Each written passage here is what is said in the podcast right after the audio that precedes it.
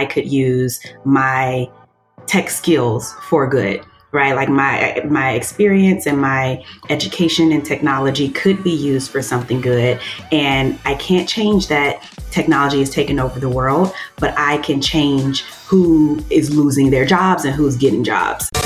If you believe we can change the narrative if you believe we can change our communities if you believe we can change the outcomes then we can change the world.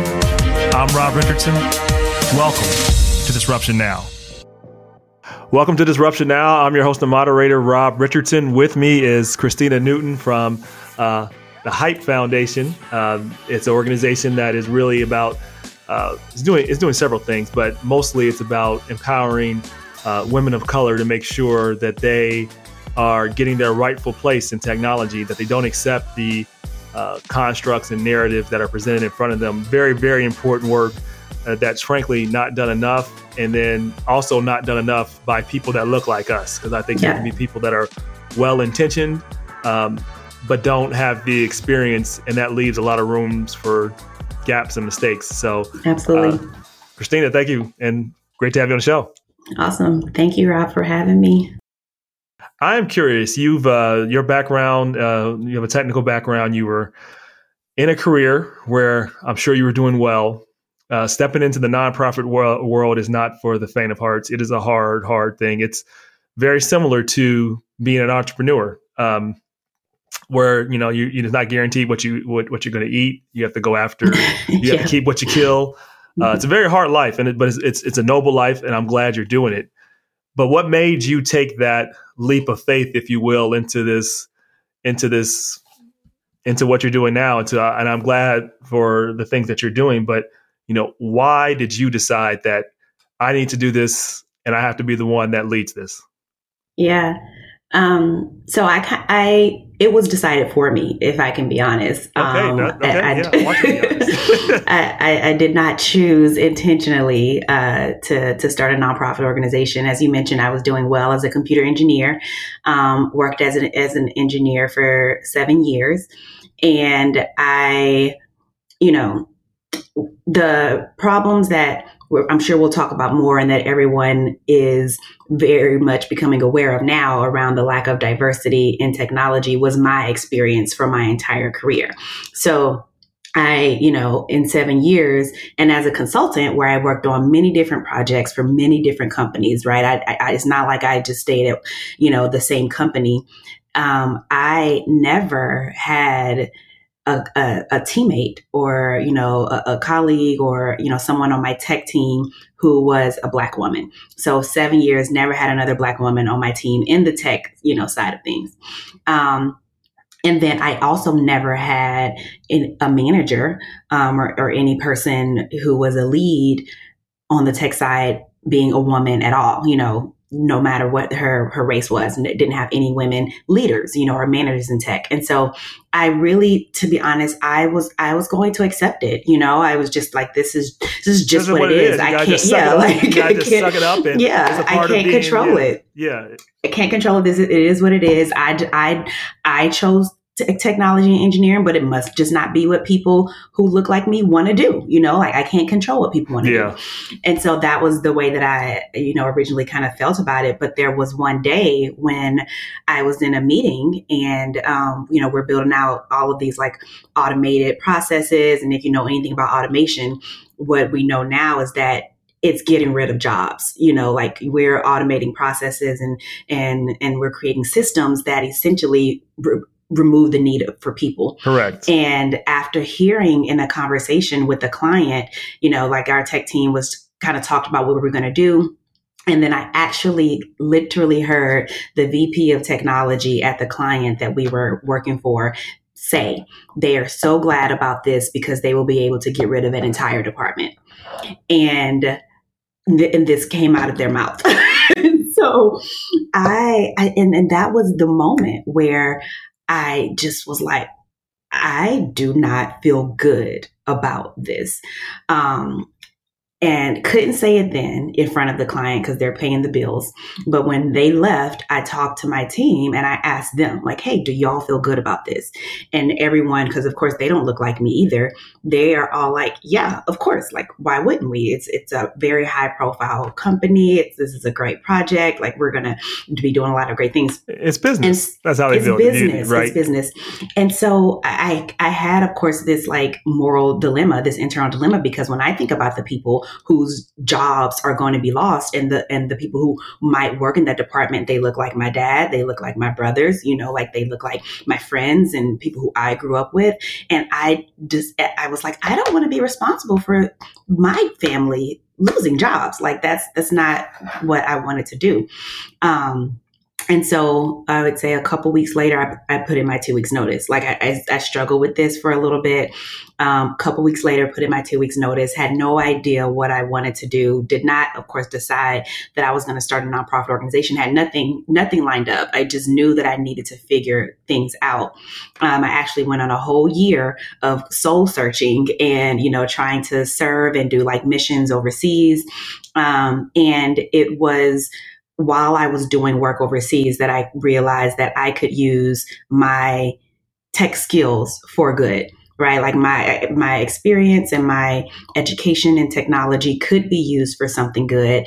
And i can't change that technology has taken over the world but i can change who is losing their jobs and who's getting jobs. And so that's kind of what made me figure you know realize that our people need to be trained on these systems, uh, you know, so, so that they're yeah. not losing their jobs. I mean, there's so much there. Um, you know, one, you're right. I mean, you can't, you're not going to stop innovation from happening. Uh, but the key is how do we make sure it happens in an equitable manner, in the most equitable manner possible? And there will be inequities and there will be some suffering. When you look at what happened with the Industrial Revolution, right? There are people that tell me, and they're right, that like, okay, it created a lot of jobs, but they're also forgetting about this tension and the jobs that were lost during those years and that what those people that were like like some lost generations and then when the industrial revolution was going on the amount of exploitation that happened you're talking about child labor mm-hmm. you're talking mm-hmm. about unsafe conditions lots of people would die and there needed to be a reshaping of how we view the economy with the industrial revolution i believe and i don't have the answers yeah. but I, I, I know there needs to be a thought process in terms of how we're going to view the the emerging technologies, the AIs, the yeah. automations, the facial and that's recognition. What they're calling. That's what yeah. they're calling the world that we're entering into, the fourth industrial revolution. Like that's what we say is we're preparing yeah. students for the. But it's, it's larger than that, though, right? It's larger than that because the industrial revolution.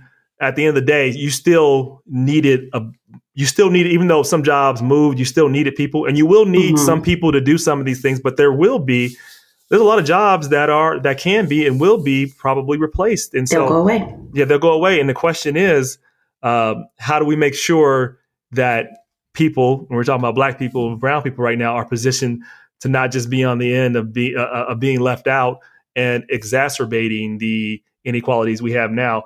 Uh, I know I looked on your site. It says uh, you really mentioned the fact that 50% of, te- of, of, of women, of Black women in tech leave within the first five years. Yeah.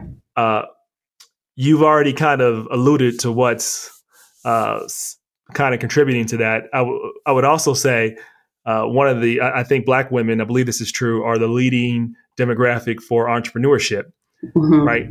I believe these two are related. Like people like to celebrate that that line about, but I think the reason for that is because there is no support within yes. within corporate America and it's not and so they have to go out and start as entrepreneurs and that doesn't mean they're getting that type of support they need there. I mean no. you're making a good point. Like 50% of black women definitely leave tech.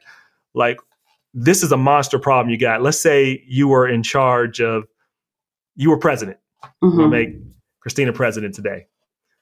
What would you do immediately to to look at addressing these uh, wicked inequalities and, and, and constructs yeah, I mean, like some of the main reasons, you know, I made it seven years, thankfully, but some of the the main reasons that women and Black women are leaving, as you mentioned, technology are, you know, lack of community, lack like lack of clear opportunities for upward mobility you know, so not seeing themselves in management and not seeing a, a, an opportunity for them to escalate um, into a place of management as well. Toxic work cultures.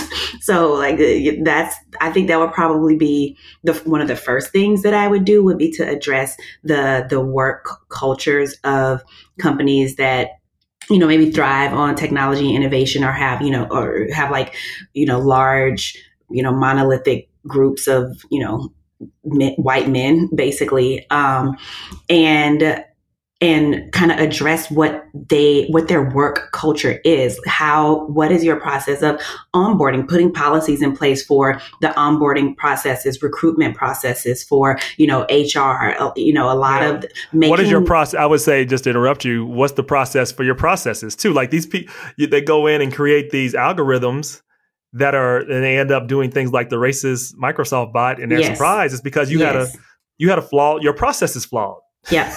Processes are flawed. And and just like we regulate so many things in like the health industry, you know, and, and in science, there should be regulations, you know, in place for for the the toxic work cultures and and the inequitable um, recruiting practices that a lot of these companies uh, participate in. Yeah. So um, let's talk. Let's actually pivot a little bit. Talk about the future of hype, if we can, a little bit. I'd like to. Um, what do you think in terms of your vision, hype successful, what does that look like 10 years from now? What what does success look like to you in order mm-hmm. for, for hype? Yeah, so we are, you know, we're building a pipeline of leaders. So there's a there's a, a, pipeline from K through 12 into the tech space, and for women of color or girls of color, it's broken. There are cracks, you know, there there are holes, there are leaks, and and for some reason, what girls of color are not making it into like college and career in the tech space. So we're building a pipeline. Success means that that pipeline is replaced or repaired or rebuilt where, you know, we are seen as a, you know, just like HBCUs are starting to maybe be, or people are trying to see them more as like where you go to recruit, you know, diverse talent, where Hype is seen as, as an organization that schools and companies come to to like source and, and find you know their talent especially if they're looking for diverse talent. We want to see our girls you know be across the country be able to go to school major in you know i, I graduate high school in georgia I go to college in DC. Another student graduates, you know, high school in California, goes to the same college in DC. They're in the same, you know, intro to computer science class, and they both were a part of the hype program. You know, like we want to, we want to see those connections built, and success looks like when we find and we identify and see women matriculating into leadership, whether it be in tech or not, that we can pinpoint where they where that interest was sparked, you know, and where that flame was fired and, and was fueled, and it would be through hype or because of hype. Yeah, I mean, I, I believe that's so important because part of what we have to do, a, a large part of what we have to do, is to change the mindset of we're talking about um, you know black women, but this goes for black people overall as well. Change the mindset of what we're supposed to do and what is possible when the world says this is who you are, this is what you're supposed to do, and having to always fight against that narrative. Is there anything you do in particular to go to really talk about improving the, I guess, the emotional uh, intelligence and the and the and pouring into them when a lot of people are trying to take away from them, if that makes sense, trying to tear down, you know, black women. Uh, how do you go about uh, uh, approaching that within your curriculum, within your leadership development program? Does my question make sense? Yeah, yeah. And I mean, and there are so many messages that we and voices that we have to fight against every yes. day for the girls that that we serve and, and work with. But, you know, we let them know that this it's you know we have a mantra that it's more than code. It's not just about coding. It's not just about technology. I mean to be honest the coding is just a skill that we're teaching you right? It's just a skill that that we're helping you. Just like we could be teaching you writing you know for all i care but it's a skill that we are teaching you. But our curriculum really um, drives on we call them the five you know the five hype scholar profiles, but they're kind of like pillars of success that our girls should grow in. And they all begin with a C, but we're helping our girls um, grow in courage, so develop courage, um, curiosity, so remaining intellectually curious, um, celebration. So we we emphasize celebration and not competition with one another. Amen. Um, That's important. Create, yeah creativity. So you know helping them to understand that they can use their natural creative bents and you know their love for art and fashion and you know like entertainment and and combine those passions with technology.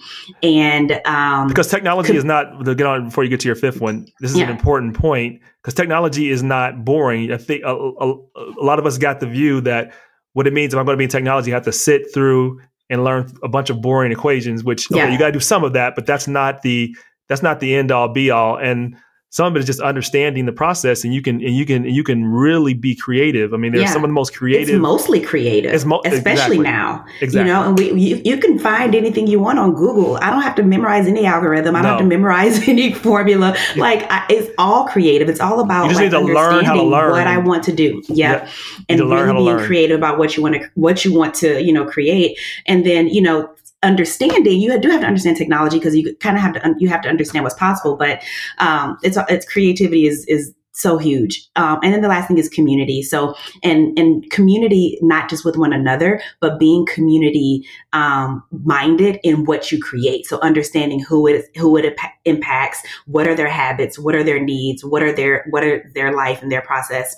And one of the things that we do that we didn't get a chance to do this year, you know, and hype got a lot of attention this past year. But one of the things that I that is our signature program that we actually didn't get a chance to do, and no one really knows about or has spoken about lately is our international experience trip. And that is kind of where that community is built in, where we, this is a core piece of our program where our students learn how to code they go through it, you know, an after school program. Then we teach them how to teach others. Um, studies show that you retain 90% of what you teach. So we train them on like, how can you look at what you've learned and think about other people's learning styles and techniques and how can you get them to understand the same thing? So they learn how to teach others. And then we take them overseas where they lead a one week coding camp for kids in different cultures and really begin to understand why community is important and why thinking about other people's, you know, experiences and backgrounds are important in the things that we create.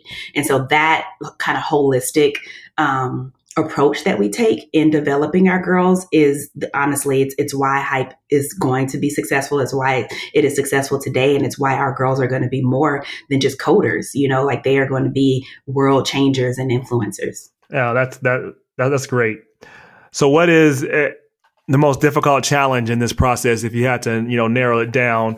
If you could think about a a story without obviously identifying who the people are but what's been the most challenging moment you've had during this during your journey here? I'm sure there's there's some story that, that sticks out yeah, I mean, battling the messages, you know, is one of them. So, like combating everything else that our girls are going through.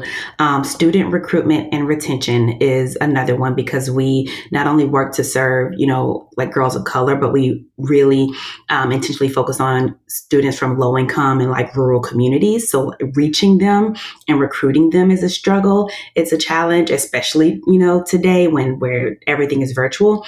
But I would also say that, and I have more than one um, experience in the challenge being, of course, lack of funding from like companies and like foundations and, and funders who don't understand, who want to see numbers more than they want to see impact. Yeah, you oh, know, oh, yep. Like they actually don't care about no. my girls. You know, they they, they want to check the they the check the box approach. I say, oh, how yep. many people did you get in there? hundred. It that fits my quota.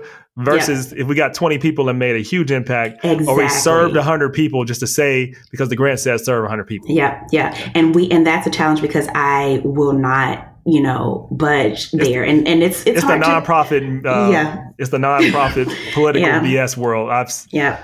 Uh, so I get a lot. Exactly. And I get a lot of, you know, like people who want to encourage me to be like, oh, like, why don't you just do this? Or you need to go after government funding and you need to do A, B, and C. But like some of these models and some of these, a lot of the grants don't allow us to have the level of impact and really go deep into the lives of our students like we want to. And at the end of the day, they are going to be our, you know, sounding board, right? They're going to, the programs and the students and the impact is going to speak for itself. And even if it takes longer, um, like we're, we are about this mission is personal to me. It's very personal to me. And so I see every person who goes through the program and they are personal to me. And so we do what, what we have to do to make sure that they're successful. I mean, that's, yeah, it's true.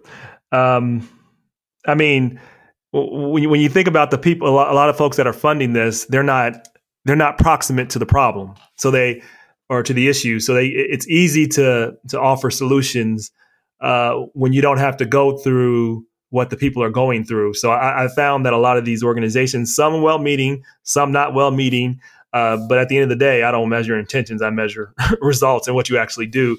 Uh, when you don't have to live in the communities, if you don't have to deal with the communities, you have uh, a bias and something prefixed in your mind that is not actual in alignment with how things are actually going. Um, mm-hmm. Um, I'll tell you, just doing some because I've done a lot of this work too the, one of the biggest challenges I had, that's definitely part of the challenge, uh, not having culturally competent uh, leadership in some of the foundations or, or, or really sincere leadership.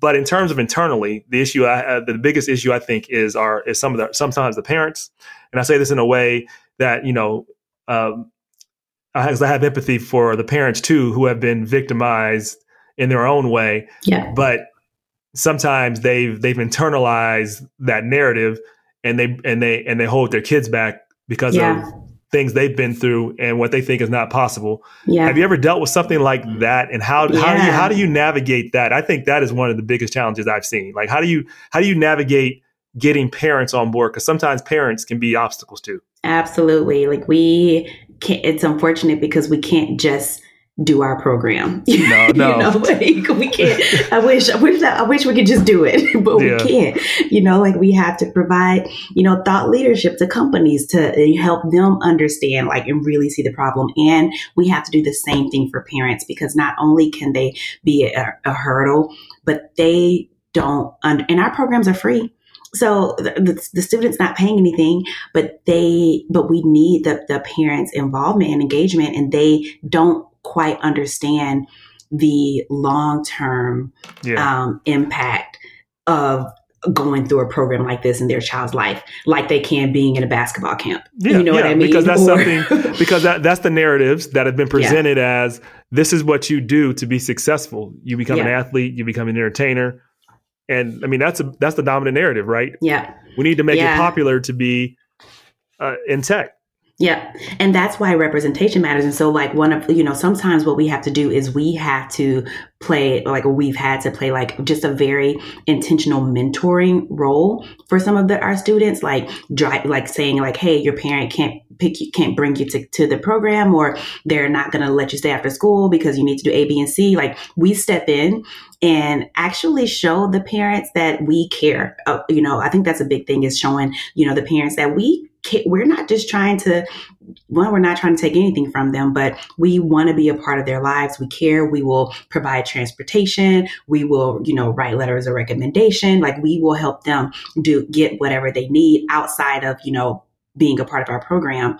But another thing about representation is like when we do info sessions for the program one inviting the parents and like possibly like one of the strategies that we take is being a part of um, the parent um, student teacher or student teacher parent teacher night at a school. So that it's not just about us but the parents are going to be there anyway and we just kind of eh, step in as well. And having other women who have been successful in technology who look like us talk about you know the importance talk about their career path talk about you know the struggles that maybe they had because they didn't learn this in high school or they didn't take the, the opportunity to participate in it. Talk about how much money they're making. Talk about why how they're able to take care of their parents and their grandparents now that they you know kind of work in this industry. So we have to, it's not enough for, for our parents and our kids' parents to know that technology is a successful career path because what they don't know is that their kid can be successful in it. So we have to show them people who have done it and that this can happen for your kid as well. Oh, that's great. Um, I want to move on to the to the third and final segment of, of the show. Um, and to think about your kind of uh, what uh, long term legacy about about you and get some kind of insight questions that I always like to ask. Uh, who inspires you and why? Yeah, um, it's it's funny because I actually was just asked this question last week for like a different blog. But the people who inspire me, and I'm so glad to give them a shout out publicly. But they're not people who who y- y'all are really gonna know, right? So I mean, they're people who are who have are close to me and have been a part of my growth and development. And so, you know, one of those people are, you know, my mom. Shout out to mom. You know, Faye Smith. Hey, mom. Uh, hey, mom. who like what I what I learned from her was um, like persistence, how to care, you know, like how to truly care about um, people, how to be a giving person. Um, I talk about my I'm, I'm I'm also like a very spiritual person, very involved in my church. And there's I have a small group, and my small group leader at my church, you know, really shows me, uh, inspires me because she's so intentional about, you know, like the way that she communicates and interacts with all of the other people in the small group. And I see the benefit of that intentionality, and not just doing things because it looks good, you know, or whatever, um, but doing like loving people and treating people the way that they need to receive it and understanding that every person is an individual and we need to be intentional about like our engagements with them at you know their individual level. Um, I'm curious before you go on that. I'm curious yeah. with your small group there. I, mm-hmm. I, I, think it's so important to have a group of uh, friends, family yeah. that you can lean on, that's supportive, but is also willing to uh, wound you with the truth.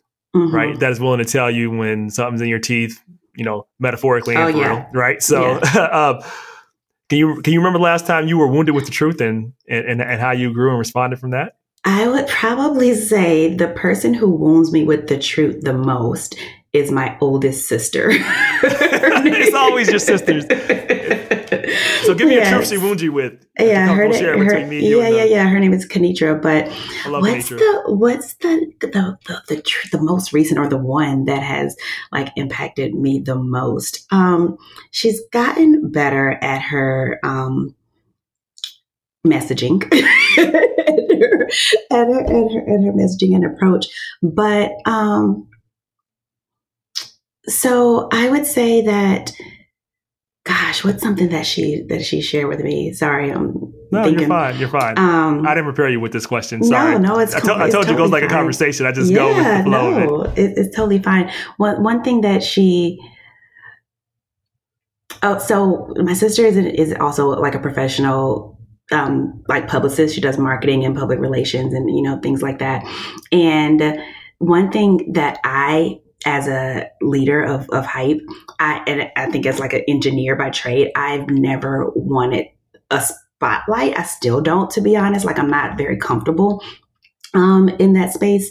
And so I have always tried to like manage like our program and our organization, put processes in place, like lead and tell like tell people what to do, but not want to kind of be like a forefront leader. And I don't think if you're a leader, you have to be in, in the spotlight, you know, or anything like that. But one thing that she has recently shared with me is that like sometimes people want to know about me. It, kind of like this like um, interview. She's like, Christina, sometimes like you do a great job of talking about hype.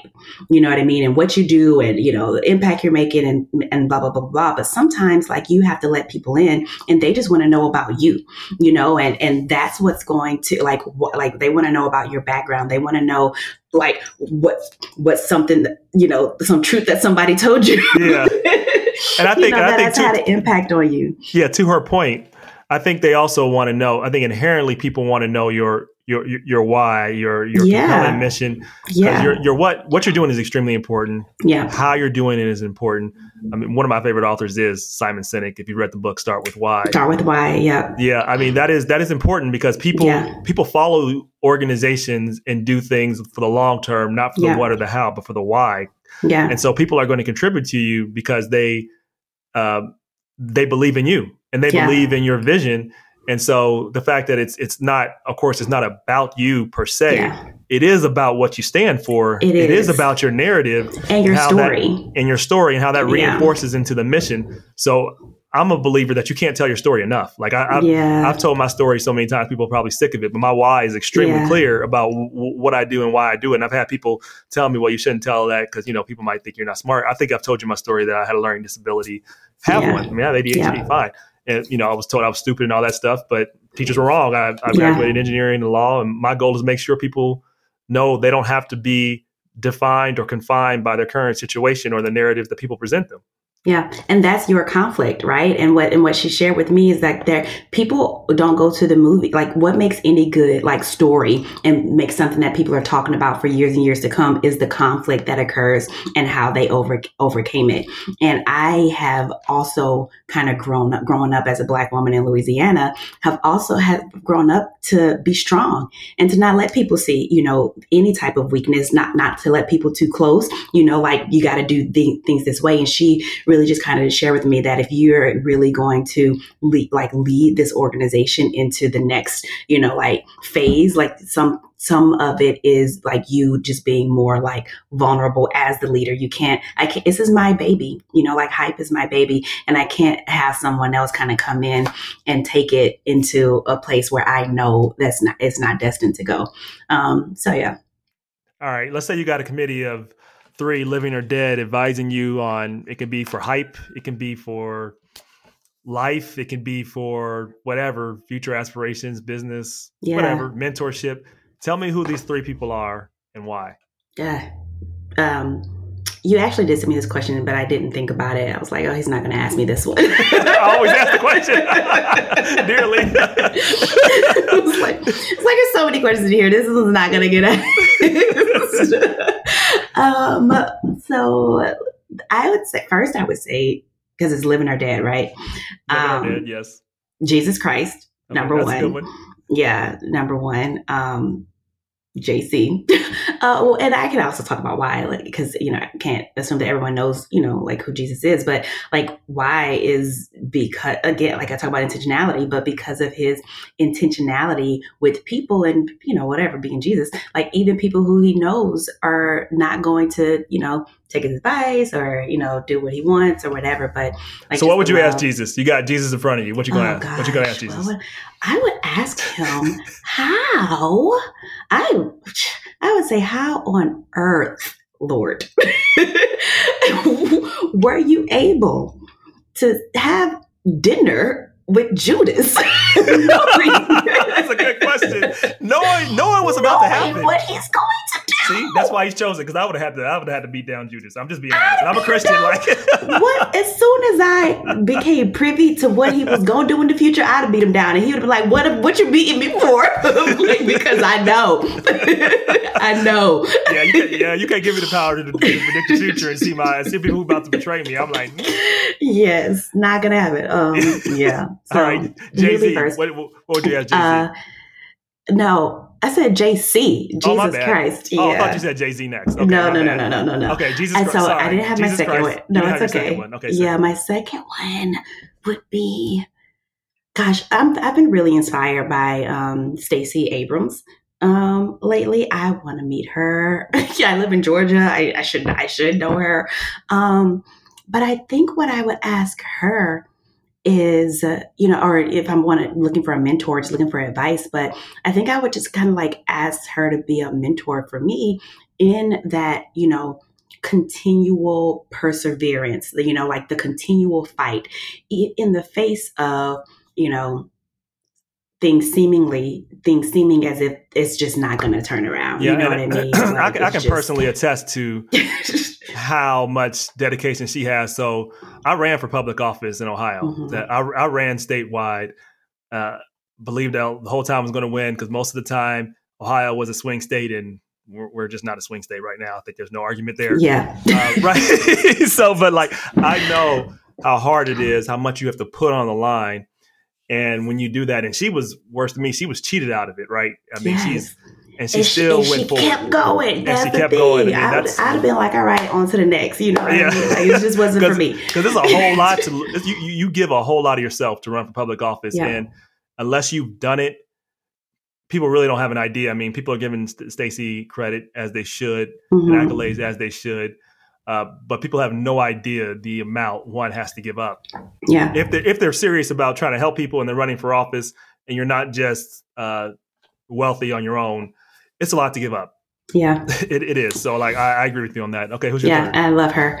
Um, and then my third would, um, it would probably be people might be surprised I'm going to say this, but um, Kimberly Bryant Okay. She's the CEO of and the founder of Black Girls Code.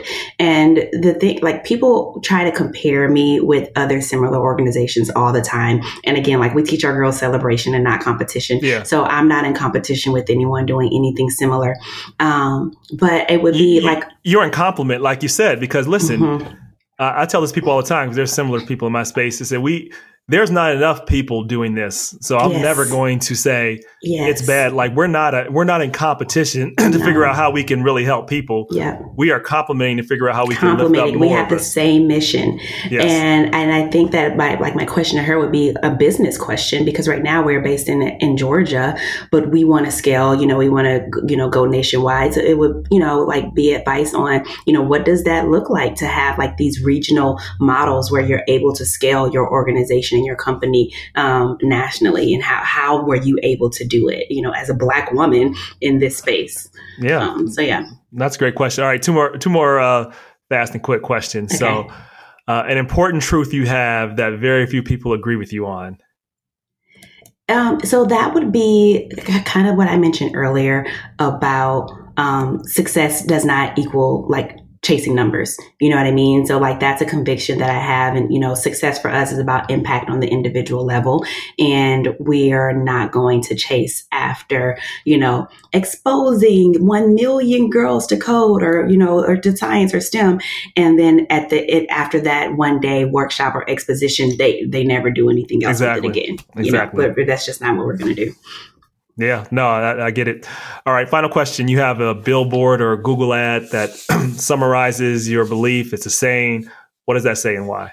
Yeah, so uh, I did think about this question, and it would be keep God first, and everything else falls in place and you know i tr- this is my mantra. This is not easy even for me to do especially in like business because you know in, in nonprofit and entrepreneurship like everybody has you know advice for you and everybody has a strategy and things never work out.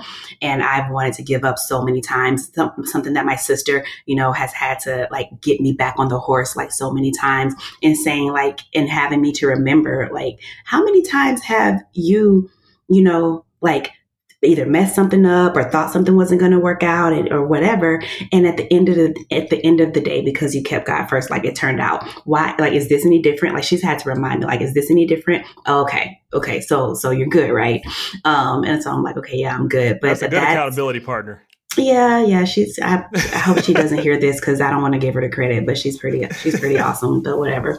Um, but yeah, that's what it would be. Is that like you know? So I have a, cha- I have a I have a challenge to that. How do you make sure you're keeping God first? I think that's I think yes. it's, it's, it's, easy to say, right? It's easy to say. It and has I, to be practical. And I'll give you I'll give you an example. Uh, Ta-Nehisi Coates, one of his books, I just can't remember which one, but uh, it uh, it cited a letter from a from a town in Pennsylvania.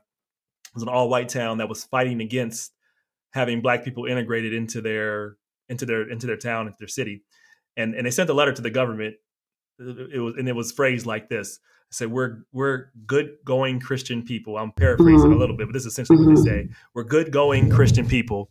Uh, we obey the rules. We just don't want black people coming to our area.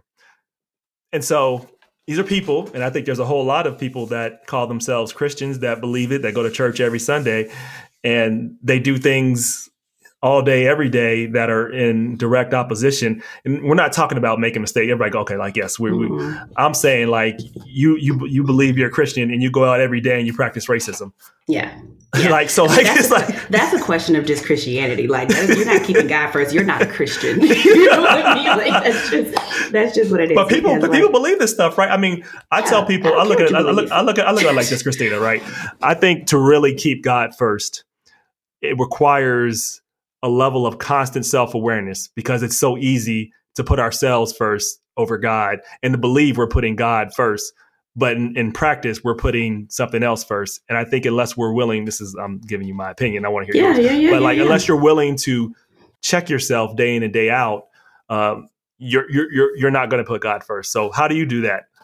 Yeah, so I I would say so in that situation, I think it actually is all about other people, loving other people. Like it's not even just like it's the S is putting God first and, and, loving God, but you can't like love God or put him first if you don't love other people. And when I say other people, I mean every person, every people, every person does not matter how they're li- alike from you, how they're different from you, like what they do to you. And so I was talking to my husband about this the other day eh, because I was, th- I think about this actually a lot. And so I was, you know, tell it's, it's hard when you are so busy to actually like be intentional about like other people, you know, it is I mean? hard. And, and, yeah, it's, it's hard. It's on it's something I'm not very good at. I'll be very honest. look like? Yeah so i was like what does this look like? And so it, it's little things like as i've started to try to like put in practice as soon as someone else comes across like my mind i'll text them and say like hey i'm thinking about you you know like what what you know is there is there a way i can pray for you? How are things going? I schedule so much in my calendar. So when you talk about like putting god first i schedule so much in my calendar. Why if i'm not scheduling like things that I need to do for other people in my calendar as well, then I'm not keeping God first and I'm not making other people intentional as well. I'm making everything else in my calendar first and whatever extra time that I have left is the time that I'll give, you know, to other people. That's not putting them first.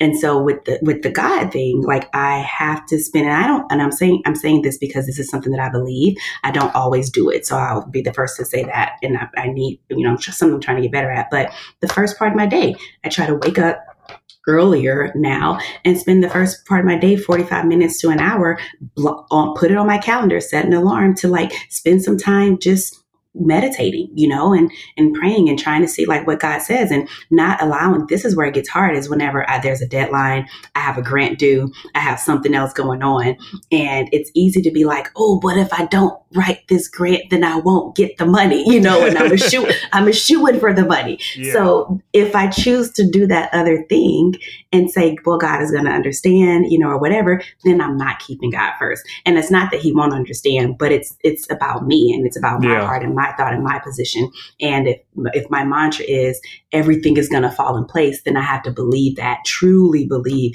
that it's going to fall in place because I kept God first and not because of something else that I did to make the other things happen. Oh, that's so well stated. You know, as we conclude, if you look at any anything that we need to be more intentional about, uh, from a book I read, I think it's called Atomic Habits. That's the book, yeah, Atomic Habits. Uh, we don't, and I'm paraphrasing, we don't we don't rise to the level of our aspirations. We we fall to the level of our systems. So it's really about creating habits and being intentional about what you want to do uh, versus hoping and being aspirational about it. Like you're gonna you're gonna you're gonna you're gonna fall every time to your aspirations, every time. But, but you will meet with whatever you are intentional about and have systems and habits in place. Uh, and it's something we have to we have to continually put more habits and be more intentional. Uh, yeah. When it if comes someone looks things. at your calendar and or your bank account, they should be able to know what you prioritize or what's important to you. If they look at your calendar, what you put on your schedule, and if they look at where what you give your money to, then they should be, or how you spend your money, then they should be able to know what's important to you. And if what you say is different than what uh, you know appears from that, then there needs to be some type of reconciliation that happens. Yeah. Christina Newton, you dropped, hey, you dropped the mic right there. Thanks so much for coming on. Look forward to having yeah, you on. no problem. Thank you.